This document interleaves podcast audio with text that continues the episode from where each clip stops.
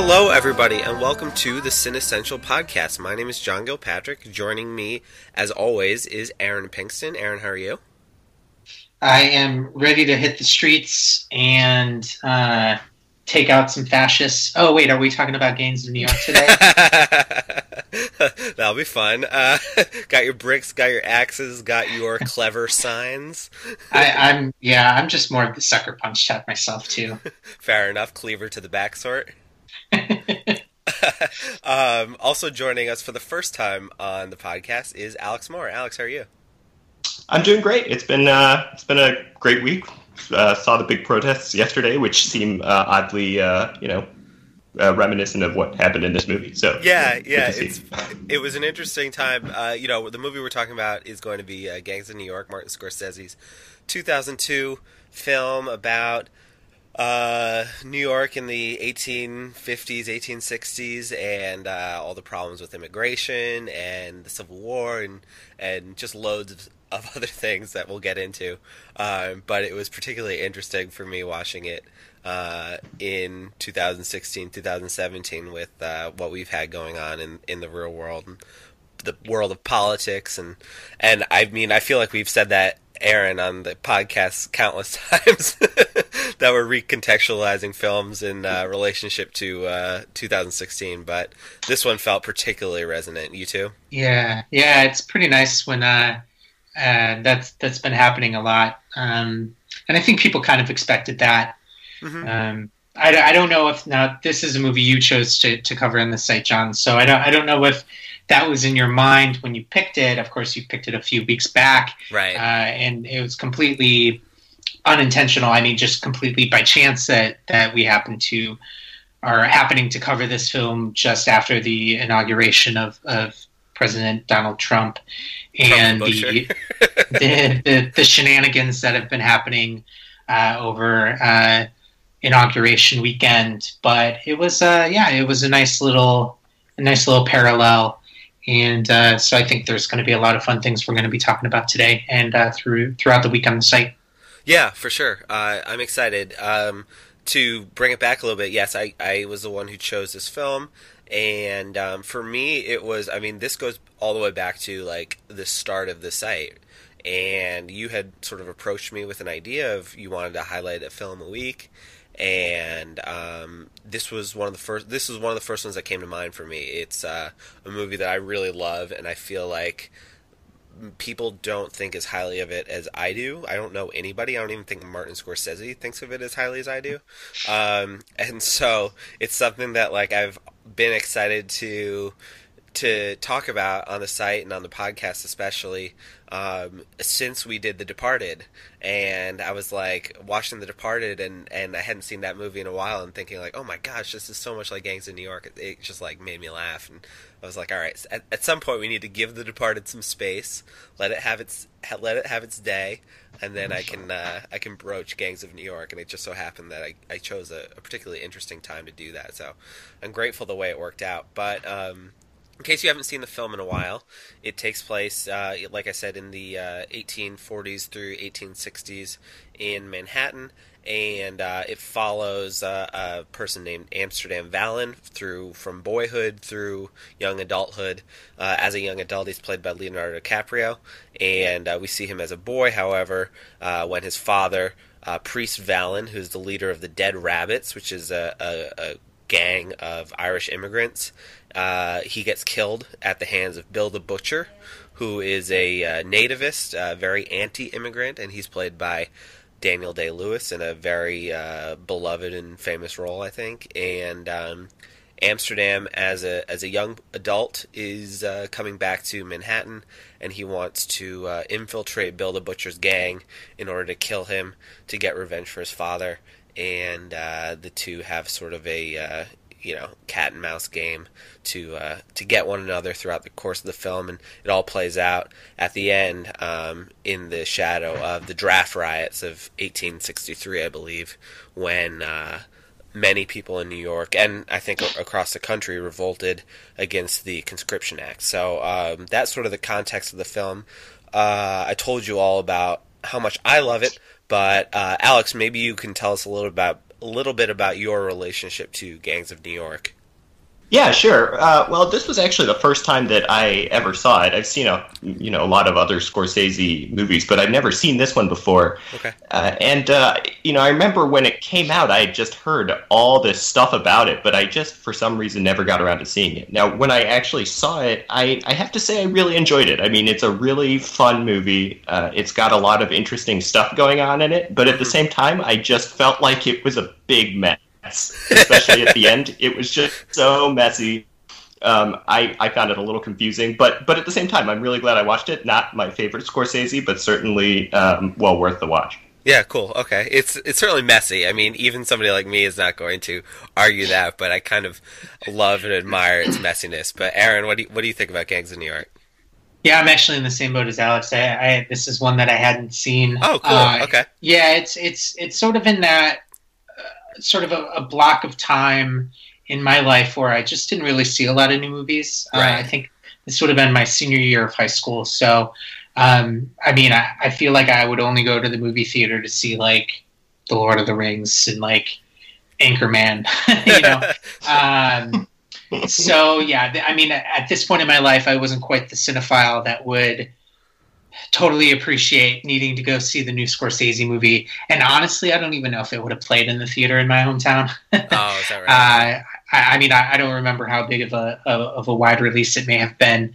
Uh, it was a Christmas release, so maybe it maybe it did. But uh, in any case, this is one I that I had to follow up on, uh, and I, I think we're probably all going to be on on mostly the same page here today. But um, I think there is a lot of surprising things to like about Gangs of New York.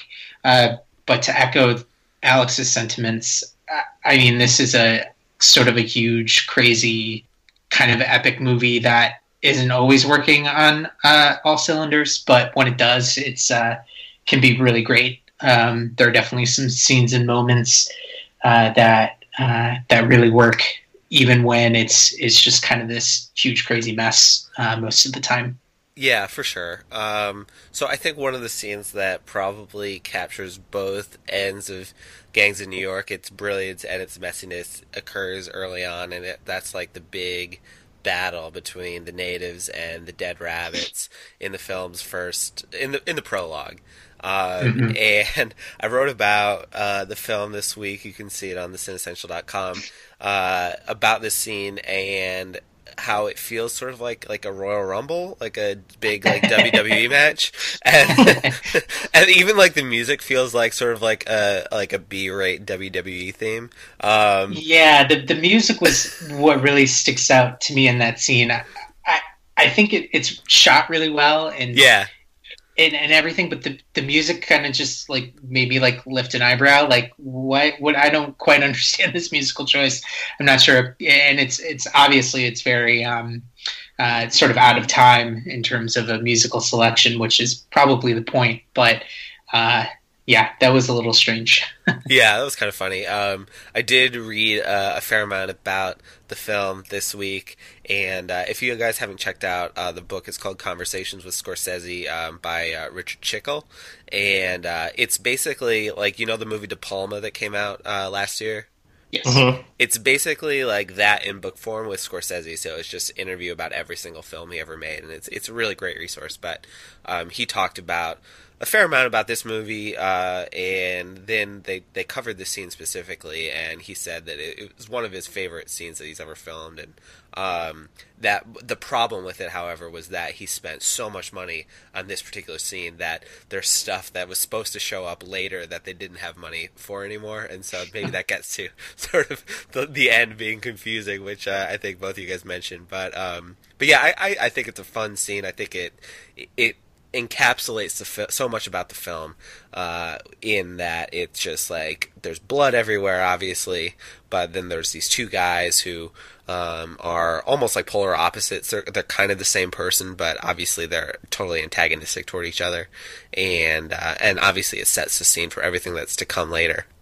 we, we maybe want to say that uh, Priest, who's one of the uh, one of the two leaders of these factions, is played in a really nice cameo by Liam Neeson, Yeah, um, which is is something that Scorsese does again. in, right. In a film okay. I think we're going to be talking about later in this podcast, uh, the related review from this week, which is Scorsese's newest movie, Silence. And I think I think in both of those uh, both of those films, it's it's kind of interesting to see Liam Neeson used in this sort of cameo way. Um, because I think if you if you don't know a lot about the film going into it, uh, the end of that scene uh, in Gangs of New York is maybe comes a little bit of a surprise. Sure. Um, yeah, I can see that. So the uh, counterpoint to Priest Vallon, Liam Neeson, is uh, Daniel Day Lewis's Bill the Butcher, and for me, this is like one of the most enjoyable characters that Scorsese's ever created, and and um, I think Day Lewis's performance is wonderful. He's got so much going. He's like so menacing, but also at the same time like a totally open book, and um, and I really love that about him. It, it, it does feel like uh, coming back to 2016 again. It's kind of funny. I think Donald Trump has a little bit of Bill the Butcher in him. He's I uh, I think he also has a little bit of Daniel Plainview in him, and I think he has very little uh, Abraham Lincoln in him. well, I was definitely I was definitely thinking as I was watching this that Donald Trump and, and uh, many of the uh, the folks that are his most vehement supporters would definitely watch this movie now and see Bill the Butcher as the hero yeah. of the movie. Which, yeah, it's a little problematic. for sure, yeah, for sure. Um, but uh, Alex, what was your seeing this movie for the first time? What was your impression of Bill the Butcher? I mean, he's certainly the character uh, and the performance that just, to me, absolutely stood out. It, like you said, I mean, it was one of the best things about this movie. Uh, watching Daniel Day Lewis do this, it was interesting because I could see little aspects of other bits of things he'd done. You know, I, I saw a little Daniel Plainview in there, even though they're very different sorts of characters. But right. there's a little bit of the same sort of menace in there, which I thought was interesting. But you know, this performance, it's interesting seeing uh, Bill the Butcher, uh, Daniel Day Lewis, sort of just uh, it's it's almost like just a crazy scenery chewing performance, but it's just so good that you you love it. You know, it's it it just fits the movie so well, and uh, yeah, I I just can't uh, say how much I enjoyed it. I mean, I loved it. Yeah, yeah, it's really great. It, he does. I mean, he totally chooses scenery. There's things that he, you know, it, I love. One of the scenes I love is he's uh, he's uh, doing a steak, and it looks like just the most vile steak ever. But he's got this gigantic, like uh, I don't even know what it is, but this like fork thing, and Yeah, yeah. and then this knife that's like longer than my arm, and uh, he's just, you know, he's a maniac, and, And it's uh, right on the table. Like, yeah, yeah, right. He doesn't use it like a plate. It, it looks barely cooked. Yeah, yeah, Uh, totally. Yeah. It was, yeah, that that was uh, that was something that disgusted me a little bit. but, uh, but yes, it's good. Uh, uh, good color for the character for sure. For sure. And uh Tells you what kind of a red-blooded American he is. exactly. Uh I love his hair, which is like Mhm. constantly it's just like pasted to his head because he wears this giant top hat and Uh-huh. uh and he you know, he like has never looks like he's never washed and it's just his hair is just he constantly has hat hair and it always just I love it. It's it's wonderful. And then I, for me, sort of his standout scene is uh, about midway through the film, and he uh, is sitting at Amsterdam's bedside, uh, and he has this like tattered American flag draped around him, and uh, Mhm. he's talking to Amsterdam about, without knowing who Amsterdam is, about uh, Priest Vallon and how he was, you know, the only he only person I've ever killed worth remembering, and uh, and you, it's pretty clear at this point that they're about to come to a head, and um, I think that's just that's the scene where he, I, it's still like uh, you know, it's manic, it's big and expressive, but he kind of dials it in a little bit there too, and and so does the film, and I think that uh, stands out to me. It's that's one of my favorite scenes of the movie. Yeah, kind of like what Alex was saying about he could see some of the other performances in the character at certain times. That scene reminded me a lot of his performance in Lincoln.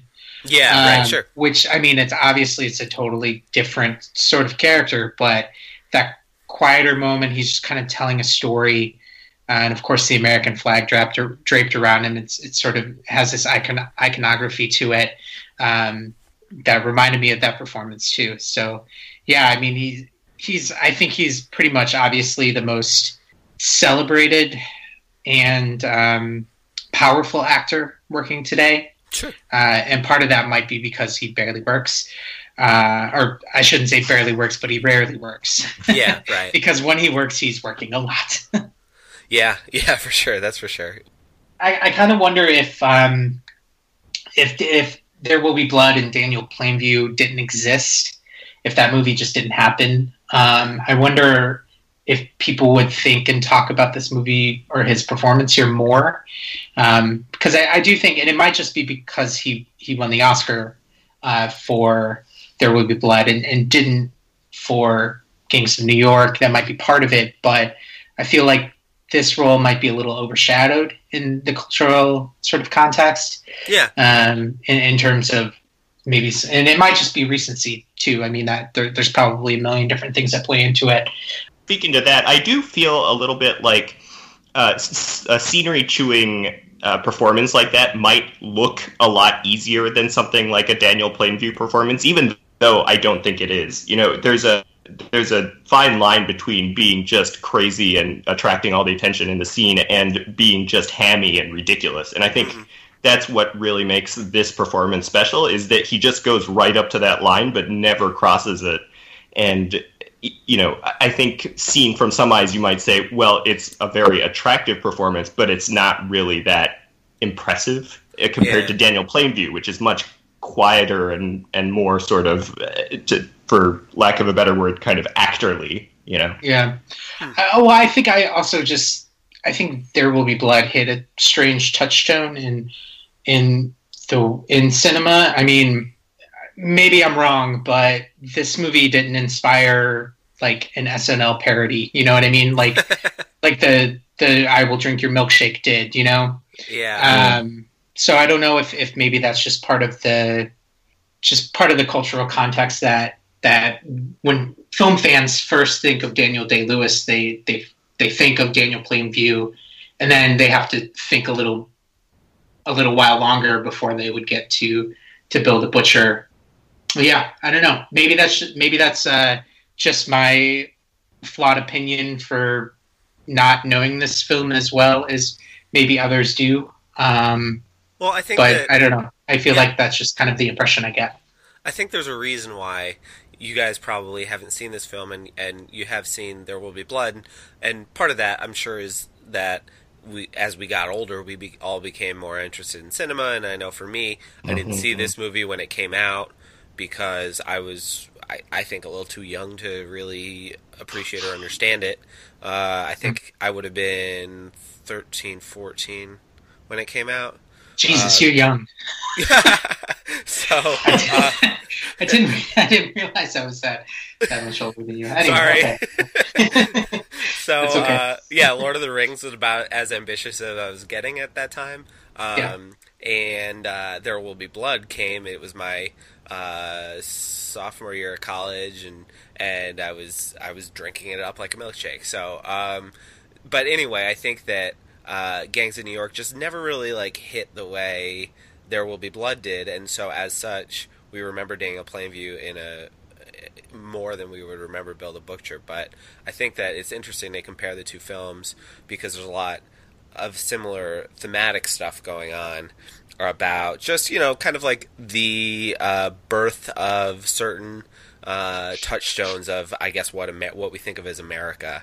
And mm-hmm. in uh, There Will Be Blood, it was it's kind of capitalism, and here it's uh, just identity and, and, stuff like that. And um, I know Scorsese, he spoke a lot. This is a film that like he tried to get made for upwards of like 25 years.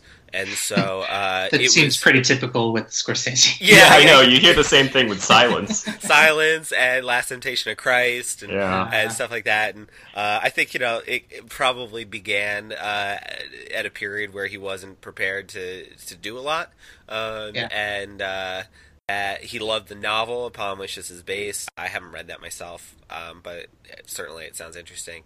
Um, and but he said that you know I used to walk around St. Patrick's Cathedral and I'd see these barely marked gravestones of these uh, you know Irish uh, Catholic immigrants who nobody even knows or remembers who they are, and and that used to kind of speak to him. And then this book uh, that he read spoke directly to that, and uh, he decided he wanted to get it made, but it took you know took a while, and um, I think that like you can feel sort of that passion in in the film in both good and bad ways. I mean, bad ways is I think that like he has a hard time probably uh, editing. Um, and this movie is a very long movie; it's almost three hours, um, and there's a lot of stuff that like isn't necessarily integral to the uh, the proper story but mm-hmm. I think that mm-hmm. it's fun. I think there's a lot of fun. Uh, I think that a lot of that probably has to do with uh, Jim Broadbent's character, uh, who is sort of a political boss. Uh, Tweed is his name, mm-hmm. and uh, he's kind of running this uh, neighborhood, the Five Points, from a political perspective, and is is you know willing to do literally anything to maintain his power and his grip on these people, and uh, will cut you loose if you're not helpful to him, and uh, will embrace you even if he uh, doesn't believe in sort of who you are and what you stand for.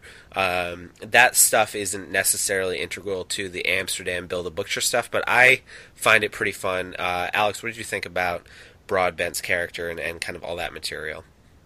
So Broad is actually the the other main uh, performance that I really enjoyed in this movie. I really thought that he offered a sort of comic relief almost. He, he oh, was oh, yeah. pretty funny, but also he's just so light. He feels very lighthearted in the movie, uh, and just every time he shows up, it's it's it's very entertaining. One of my favorite scenes was that uh, fire scene where there's yeah. that fire going on, and and the fire brigade comes and he's just like running in front of it, you know, like like he's like running a parade or something. And I don't know, I just felt like that was kind of emblematic of his performance in there, where he's just this, you know, on the surface very charming, goofy guy that has a lot of shady stuff going on underneath. Um, and and the other thing that I really liked about his, him is that he always had Eddie Marsan standing by his side, just sort of yeah. silently looking very derisive at every single person that, that spoke. So I, that duo was just fantastic. I really, I really liked them. Yeah, the uh, the fire scene you mentioned is another one of my favorites, and you he shows up with his fire brigade just to say, yeah, look, I'm on the scene, I'm here, we've got this, guys, and then another fire brigade shows up, and it's clear that it's more important to him that the other fire brigade doesn't put out the fire than it is that his brigade actually does put out the fire. So instead of putting out the fire, they just fight each other, and uh, and these people are like, our house is burning down, and he's like, if you ever need me again don't forget to call. and uh, yeah, it's just, I mean, it, he's ridiculous. He's a, a natural politician and uh, isn't particularly interested in uh, anything else besides uh, besides that. But uh, Aaron, what did you think? Well, I, I was going to say that you had mentioned that this this movie may have had a problem, an editing problem, yeah. Uh, in terms of it, terms of its length, um, and it I think it is certainly could be trimmed down and slimmed down um, to you know probably you could probably take about 20 30 minutes out of this film and really just kind of focus on on that main plot and it could be better i'm not sure um, but i will say that there wasn't really ever a point in watching the film where i felt like i was i was getting bored or kind of yeah. getting pulled out of it because i think there's enough sort of awkward momentum throughout the film, and they're all. I think it seemed like every time when I was maybe starting to kind of get a little itchy, uh, there was another big awesome scene that that happened like right when it needed to mm-hmm. um, to kind of save it uh, and to kind of push it a little bit further. Um, so um, yeah, I mean, Scorsese, a lot of Scorsese's movies end up being maybe a little bit too long, but you kind of feel that everything everything that's happening in it is interesting enough, even if it maybe isn't important enough, uh, that you don't mind that it's there. And I, I, definitely felt that specifically with this with this one. Um, there's another scene uh, involving Tweed uh, pretty late in the film when he approaches Amsterdam about getting the Irish on his side. He needs mm-hmm. the Irish vote, and Amsterdam says, "I'll deliver it. Don't worry, but you need to support an Irish politician, and so uh, Brendan Gleeson, uh, who's uh, basically an assassin turned Barber. uh, barber, um, and is an Irishman, uh, steps up and gets elected sheriff, and and that I, I find that scene like really funny, like all this stuff, but it's like pretty late in the film, and it it, it connects to the main story, but um, only just. And um, but it's just emblematic of like it like I love that stuff like in and of itself, even though it kind of adds to the bloat of this movie. Uh, Right, so it's hard for me to hate on it, but yeah, go ahead. it kind of seems like the resolution of that subplot is something that matters to the end of the film, but it, Yeah, when you kind of step back and think about it, it really doesn't, which is kind of a, a weird sort of thing. Mm. Um, because there- there is sort of a, a confrontation there that happens, and I, I guess I could say uh, uh, after the after uh, Monk McGinn, played by Brendan Gleeson, is elected uh, as sheriff. It's sheriff, right? yeah, sheriff. I believe sheriff. Um, Bill the Butcher comes and, and gives him a visit and, and throws a meat cleaver in his back.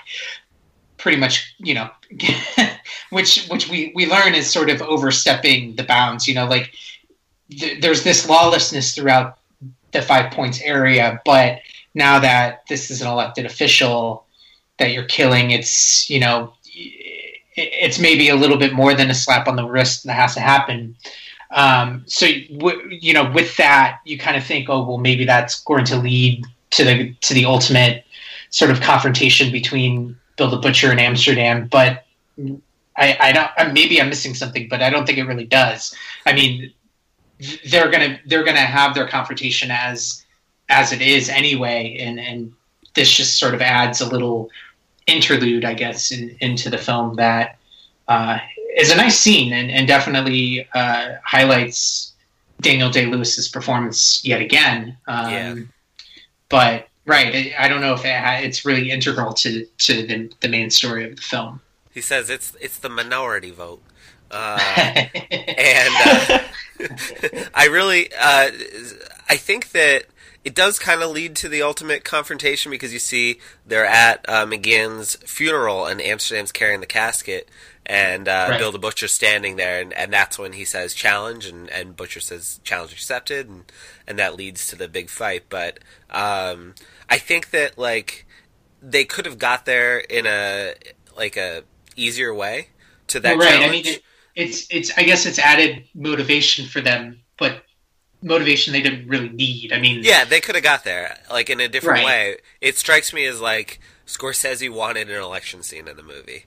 Uh, because it's really funny, it's really Yeah. great, and they're like running around. Mhm. He's like, "Okay, like go vote," and then he they leave the polling place. It's like, "All right, now shave his beard and send him back in." And then when the election is over, uh, Eddie Marsan's character goes up to uh, Jim Broadbent and says, uh, "We won, but there's three thousand more votes than there that's are in our people. yeah. and he's like, okay, well, keep going. We need 20, 30,000. Right. uh, which is just, you know, hilarious. Um, and it, it strikes me as just like something that, a detail he wanted included in there, even though, it, like I said, it adds to the running time and uh, maybe isn't absolutely necessary to reach the conclusion. But it's still fun. Alex, did you have fun with that? Yeah, I mean, you, you do get the sense that as Martin Scorsese Scorsese's making this movie, he kind of has a dual mission, which which makes it a very unique and interesting movie, but also is kind of problematic in terms of editing. And and basically that is that he's trying to make like an entertaining, engaging story, but at the same time, he's very, very interested in actually portraying New York in and of itself at in the era. And so you end up with something like this election scene, which is you know, not really necessary for the story per se, but is something very necessary to the second mission where he's saying, you know, I really want to show you that this is the way politics was back then.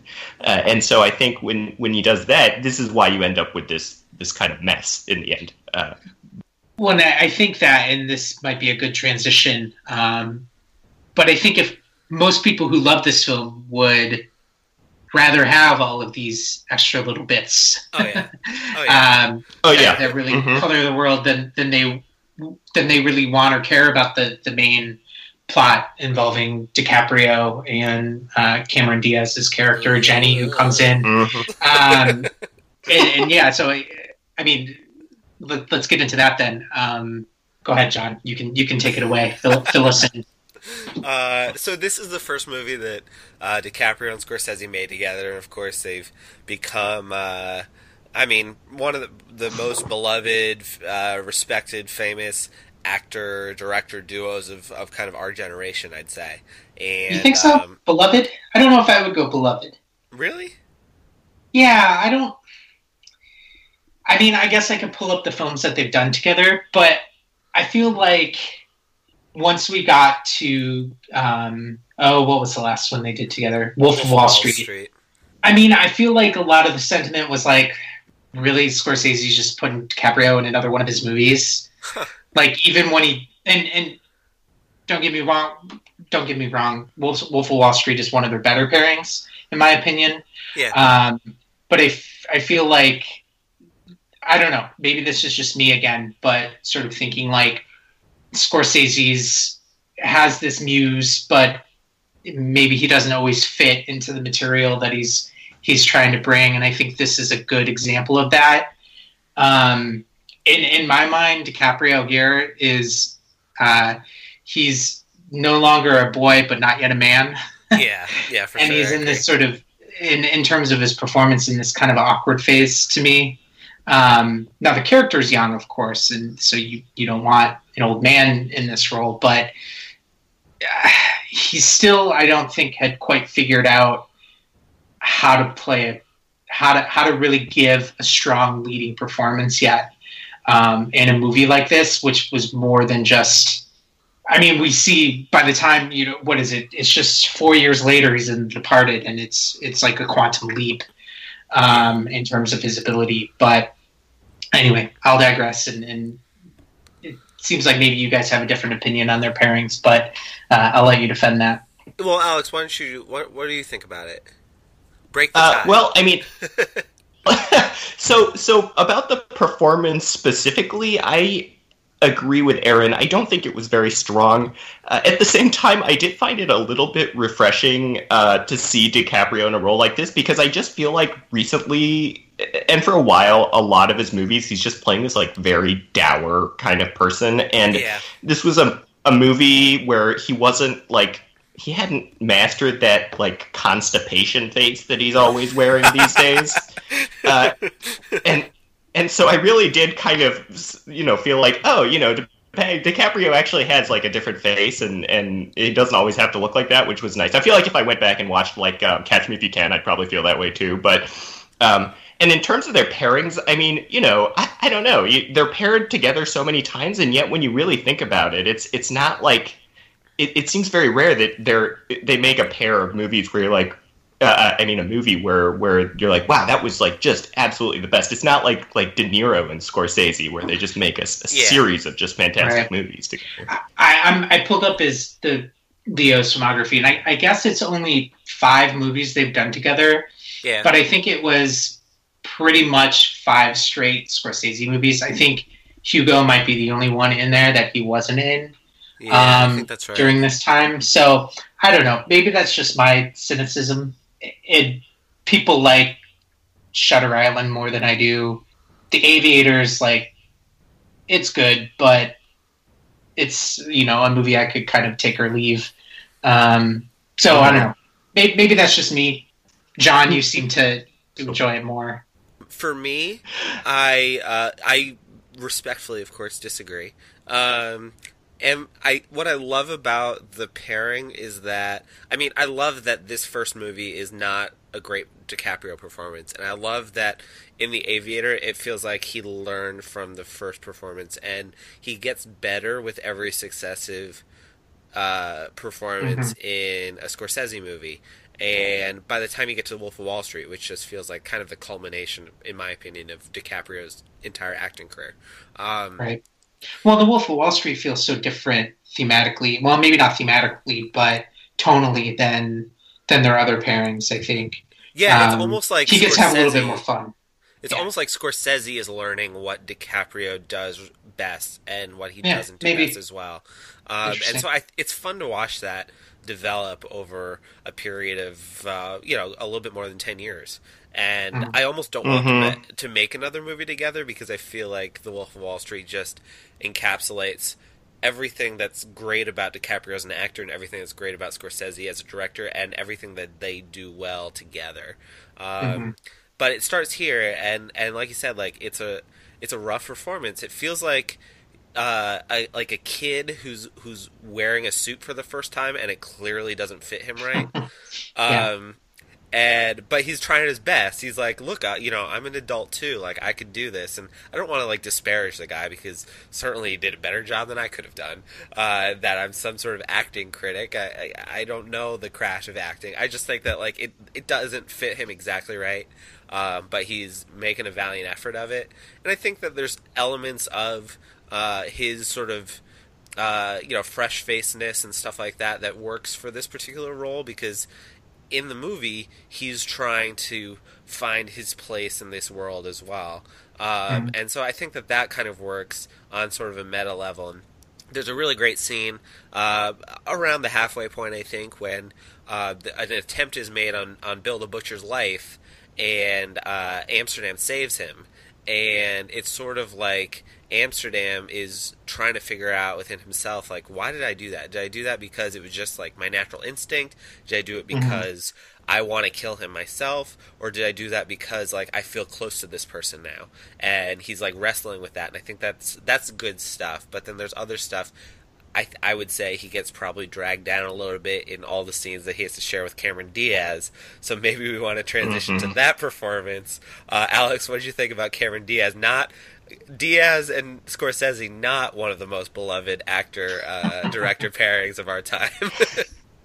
Yeah, I mean, she was fine. I, I guess the issue really is that everybody surrounding her in that movie is just so big, except maybe a, a little bit of Leonardo DiCaprio still getting uh, getting his bearings. But you know, everything around big, and she just puts in this sort of like, eh, it's it's fine performance. Uh, it it appeared to be like a, I was looking at IMDb. It appeared to be a time in her career when she was trying to actually be in good movies for like two years because right around then she was well because right around then she was in like being john malkovich and she was in Oh, yeah. um, vanilla sky which is like very different from like everything else you think of in her filmography and so you know she's trying i think but she just she's just She really was an flat and has no presence She was an uncredited bus passenger in Minority Report. oh, i did see that yes huh. I yeah didn't know that. so she was really stretching herself there too she's probably never taken a bus for the last 15 or 20 years so. like DiCaprio, she has the 2002 uh, Scorsese Spielberg uh, on her resume, which is kind of funny. Uh, Aaron, any thoughts on Cameron Diaz? Well, so I kind of knew coming into the movie that her performance hasn't really been well received. Yeah. Um, I kind of, you know, I I- one of the things I kind of remember from the cultural sort of talk of this movie was, and part of it might be because she her career just so dramatically changed after this movie um, that that she she was uh, an obvious weak point of it and it, almost like to a level of ridicule. Um, so I kind of went into the seeing the film with that in mind, and I think that made me kind of like her performance. Oh, cool. Like, okay. like I mean, you know, it it wasn't an award worthy performance, or certainly not the best performance in the movie, but. I don't know. I think people may be a little too hard on her uh, for the for the the role she plays in the movie. I, I think she has sort of an sort of an interesting energy in the character that, and and part of it might just be be, be how the the character is written, but you kind of never know how to put your finger on her in, in terms of what she is in this world, like how she inhabits uh, this sort of masculine uh, violent world that's around her, and you kind of get little glimpses of kind of how she survives in the world. Uh, and I think a lot of that stuff is is is really pretty good. and she just kind of I don't know. She has like a kind of battling that. She kind of almost has this sort of sweet presence, uh, especially in some of the scenes with DiCaprio, where you know she just has this big smile on, the, on her face, and it kind of feels a little out of place, but not in a not in a bad way. I think in a way that kind of works with how the movie, in a lot of ways, is sort of a strange amalgam of uh, of weird things. Uh, whereas sort of DiCaprio, kind of, I, I get much more of a sense of him like dressing up and putting on a performance. You know, like being sort of sticking out in in a in a pretending kind of way that I don't get from her. Okay, that's fair. Um, I kind of grouped the two together personally as Yeah, as a it- little bit underwhelming. and- do. Yeah. I think it's easy to do because they do spend a lot of time, especially in the film's second half, just the two of them. Um, Yeah. So, uh, you know, when you have Bill the Butcher and and Tweed and all these other like really zany, like Mhm. larger than life folks, like in half the scenes, and then these other two kind of like less interesting characters in the other half of the scenes then I think I think like what you're describing is like whenever the film like feels like it needs a jolt, we cut to the characters we need to see. Yeah. Uh, which I, works in its Mhm. favor, but yeah, the more time we spend with these two is kind of drags it down a little bit. Uh, again, I love the film, so uh, it's it's a little nitpicky for me, but uh, I think Yeah, I mean, all- she, and she's being basically the only woman in this movie. She has that sort of difficult uphill climb that that Vera Farmiga had in The you- Departed. you could have put Meryl Streep in that role, and it and it's the degree of of of it being better is is not. I mean, there's not much more she I feel she could have done, um, unless they gave her like crazy cat teeth. I was gonna like, say, yeah, you said the only the only woman in the film. You forgot Hellcat Maggie. right. Mm-hmm. who I mean, that's pretty awesome. I love in the in the and Scorsese does it a couple times, and it feels like such a Scorsese thing to do. I mean, it's basically Goodfellas, where there'll just be a section of the movie where there's like someone describing all of the people and and things in the world. So like, Yep. but doing it like really quickly and like so you, you can't at all process everything, but just to kind of give you an idea of of what the hell this crazy world is, and and so in the in the beginning you you get that with Hellcat Maggie, uh, and it's just kind of like whoa, who, what is this? And then she's barely in the movie. I know, I know. You apparently, though, she's a- apparently she's based on a real person. Yeah, yeah, that's true. Which is kind of amazing.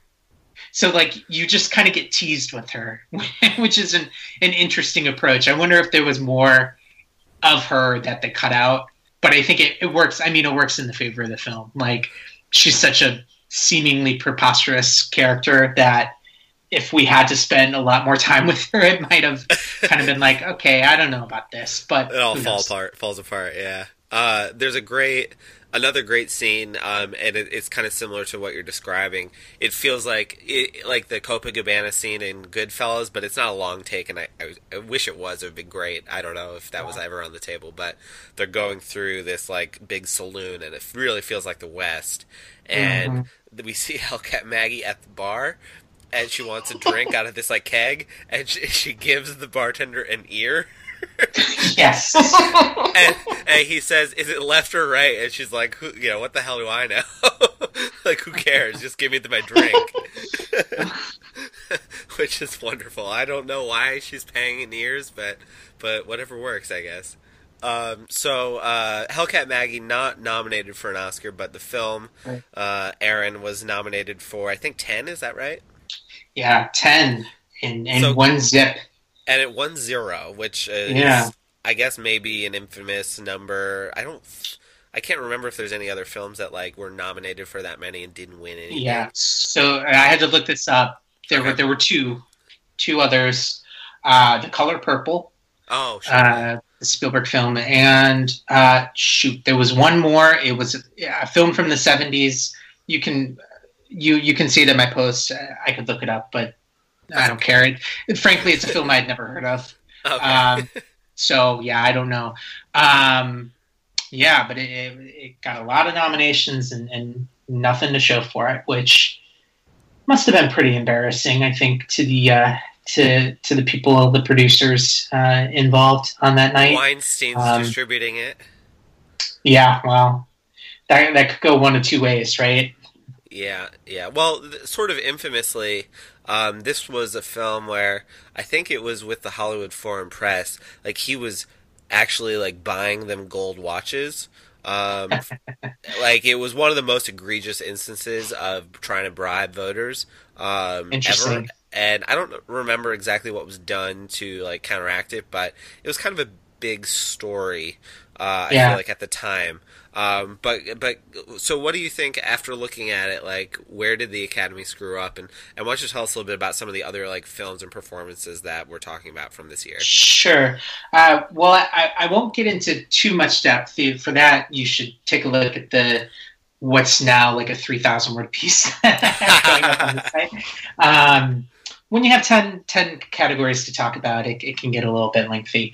Um, but this was a sort of a strange Oscars, and I, I feel like, uh, kind of looking back, I always sort of think that. But uh, if you recall, this is the year that Chicago uh, won for Best mm-hmm. Picture, uh, which I think most people sort of consider to be one of the weakest Best Picture winners um, ever.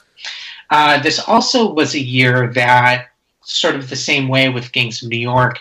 Um, this is a year that I hadn't really seen a lot of these films, so um, a lot of them I, I, caught up with for the first time, which I feel like gave me sort of an interesting perspective.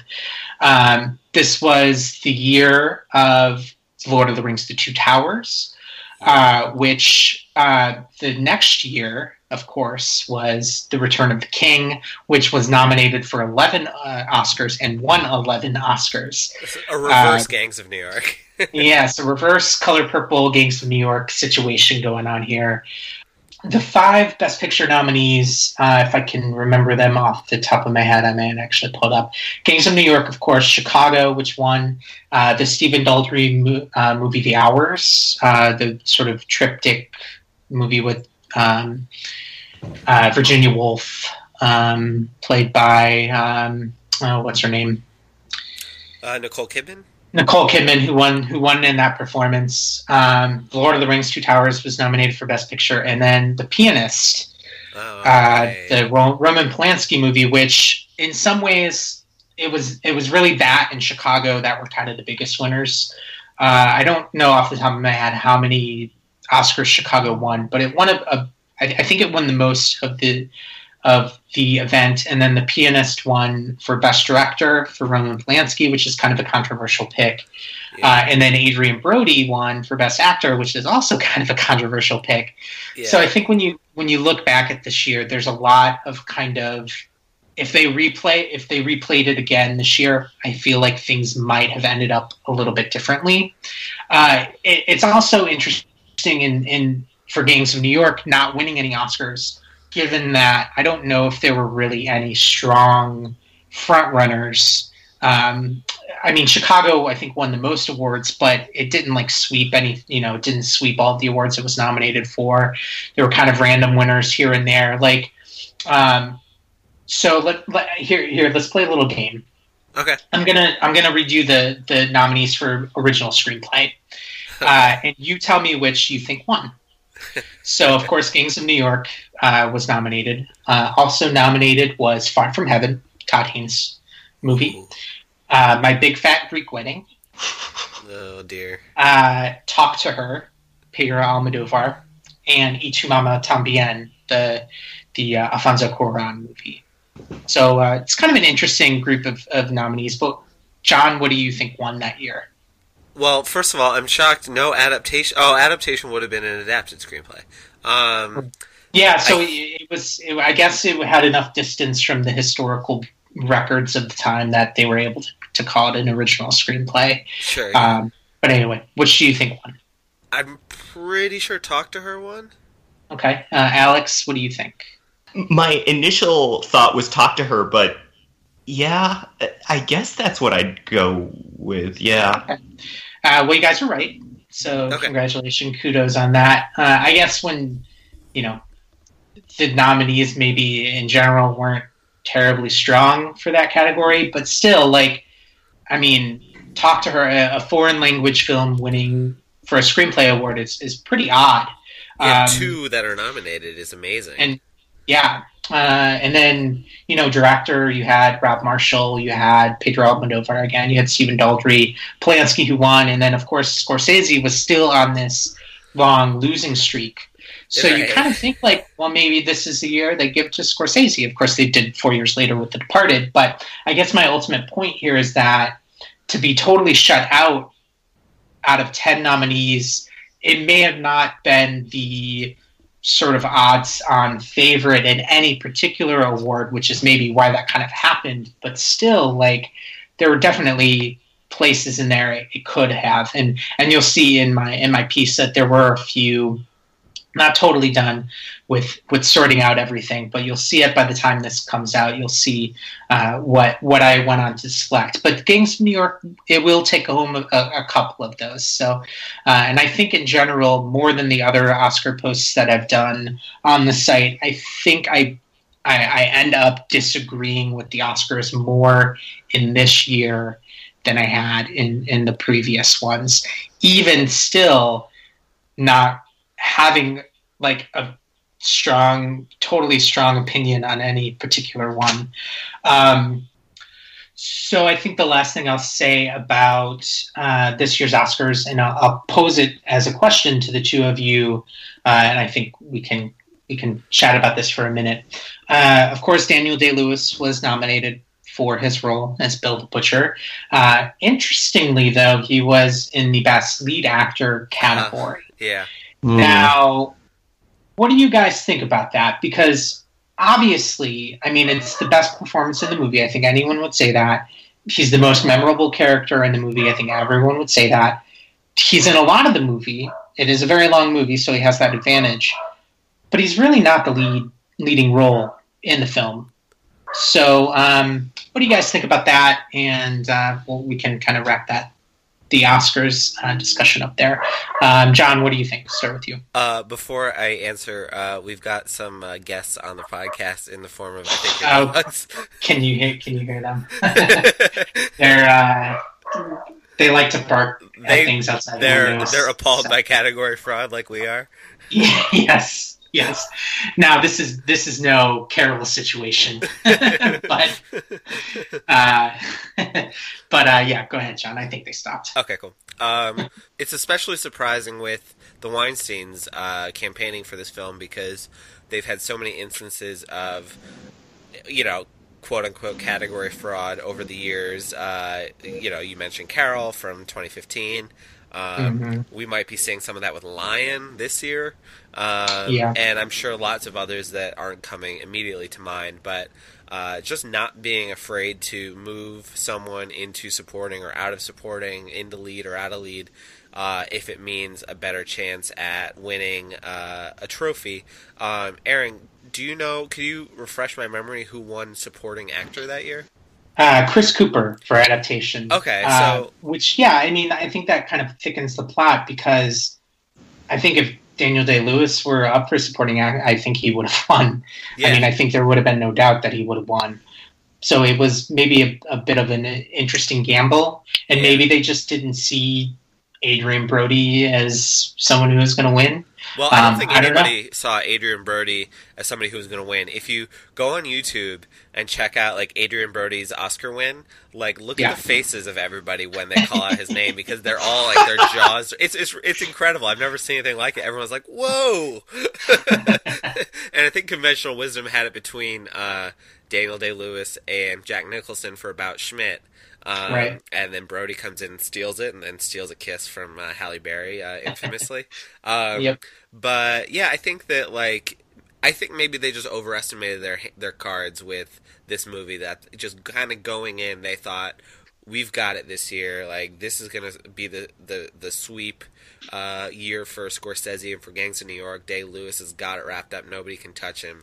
And uh, clearly they uh, miscalculated that because I think if they had any idea that he, he wouldn't win uh, Best Actor, they would have probably shoved him supporting. And I think you could make the argument that that's where he belongs because uh, Amsterdam is sort of like the lead character, and, and Bill the Butcher kind of just brings out his, you know, kind of uh, facilitates his transformation. Um, Alex, right? If, yeah, go ahead. Sorry, if you, if you think about the difference between a leading and supporting performance as a character arc, then yeah, I mean, Bill the Butcher doesn't really have much of an arc. Uh, he's he's sort of this guy, and this is the guy he is. Yeah. Um. And and right. So anyway, go ahead, Alex. Well, I mean, I I guess for me, I when I see something like this happen, you know, I'm not very familiar with the actual mechanics of the Oscars, but I, you know, it makes me wonder: are there any restrictions on who you can place in what category? Because I was when I was covering the Oscars the year with, um, you know, There Will Be Blood and uh, No Country for Old Men, they had they had Casey Affleck in in best the supporting actor for for the assassination of Jesse James, and right. he was clearly clearly the main performance, and he was quite good. And you know, it just made me wonder: like, are are they just free to shove anybody wherever they feel like if they think they'll win, or can people? Is there some mechanism where they can be like, no, clearly that's not a supporting role, or clearly so, that's not a main role? So one of the uh, interesting cases of this is uh, Kate Winslet in The Reader. Um, she won Best Actress um, that was in I think 2008, so 2009 Oscars. That might have been a, a Weinstein movie. I don't remember, but she won Best Actress.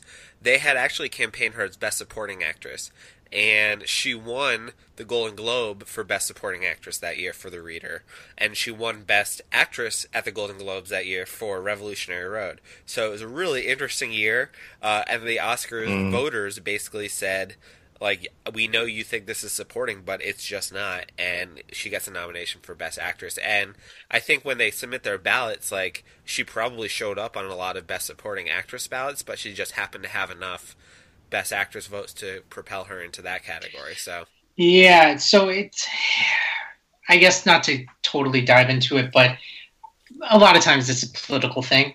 Yeah. um, I, I don't know if I, I'm not a part of the academy, so I don't know if their voting process. No, I'm not. Uh, fingers crossed. Uh, I, I don't know if their voting process is the same as the the critics groups that I uh, am a part of that that have end of the year awards. But you get you'll get screeners um, for these films that they'll send to you, and on the screeners they will have a list of all of basically for your consideration. Like consider you know this movie for best editing, best picture, you know everything, uh, and then uh, they'll also typically you'll see like you know for your consideration for best supporting actor, and they'll list basically every supporting actor in the movie, like ten names. Mm. Um, but for the lead actor, they'll just have one. So I don't know if maybe this was a case that you know, when they sent those um, to the awards voters, that they said, "Nah, listen, like we know you're not going to love Leo DiCaprio in this, so you know, consider uh, Daniel Day Lewis as a lead."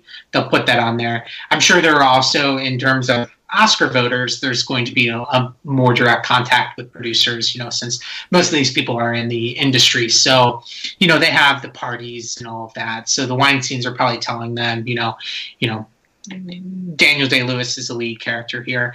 But when it actually comes time to vote, it's up to the voter. I right. think in, in mm. all cases. So, you know, for something like Carol, you know, when Carol came out, we had uh, the Online Film Critics Society. We had a lot of conversation about this behind the scenes. for example, when I submitted my ballot, Rooney Mara was lead actress. Right, mine too. Because mm. that's what I felt it was. But of course, she was. She then had enough votes from people who went with either going just with the four year considerations or they just had a different opinion you know put rooney mara as a supporting actress that's what she was nominated for et cetera et cetera. So there, there's sort of a there's sort of a leeway there i think typically um, in in it's technically the opinion of each individual voter but there there are light pressures i think uh, for in terms of performances for voters to think a certain way. Mm-hmm. Hmm. Before we close, uh, Alex, you wrote our related review this week, and uh, you discussed a film that's currently in theaters, uh, Martin Scorsese's latest, which is called Silence. Can you tell us a little bit about that film, and then maybe if there's any connections to Gangs of New York that you noticed while you were watching it? Yeah, absolutely. Um, so yeah, just to just to let you know about a little bit about Silence. Silence is uh, the film uh, that covers these two uh, Portuguese Catholic missionaries going to Japan in order to see whether their uh, sort of former teacher, another priest, has uh, basically renounced his faith. Um, and it takes place during this interesting historical period in Japan where uh, Japanese Christians were just extremely persecuted. Uh, you know, they were tortured, they were executed, things like that. So, uh, as you can tell just from the setting, it's a very, very heavy movie. Uh, and, uh, you know, I definitely felt the weight of it just from the, the very opening moments. Uh, I, you know, I really enjoyed this movie. Enjoyed might be the wrong word, but I really thought that this was a, a an important, a good movie uh, worth watching. It's it's a hard watch. It's it's very heavy. There's a lot of sort of intellectual talk in it, um, but at the same time, I just felt like it had a strong emotional core that sort of took it all the way through. I, I found it really riveting to watch.